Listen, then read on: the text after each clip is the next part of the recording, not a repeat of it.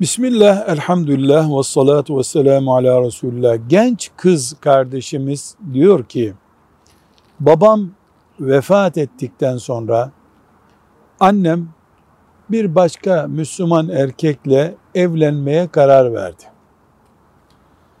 Yakın zamanda evlenecekler. Bana ne tavsiye edersiniz? Benim üvey babam olacak olan kişiye karşı tavsiyeniz nedir diyor. Bu kızımıza diyoruz ki bir kere annen senin varlığını, senin o evde yaşayıp yaşamama arzunu, senin ekonomik ihtiyaçlarını, bütün seninle ilgili özel ayrıntıları nikahtan önce evleneceği yeni kocası ile konuşmalı, imza altına almalıdır. Bu birinci nokta.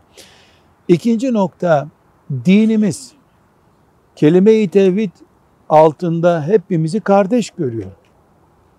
Yani bir nikah bağı, bir üvey evlatlık söz konusu olmasa bile bir kardeşliğimiz var bizim. Dolayısıyla senin annenin yeni kocası, üvey babanla iman kardeşliği var. Bunun üstünde bir de annenin kocası olmak gibi bir hukuk var. Onun penceresinden de bakıldığında, senin pencereden de bakıldığında yani nezaketin, insanlığın, insani ilişkilerin çok yüksek düzeyde olması gerekiyor. Üçüncü olarak da diyoruz ki asıl sizin sorunuz da burada düğümleniyor zaten. Senin velin üvey baban değil annendir. Annen senin hayatından sorumludur. Üvey baba değil. Bu nikah akdinde sözleşme ile e, bir kurala bağlanır ayrı bir mesele.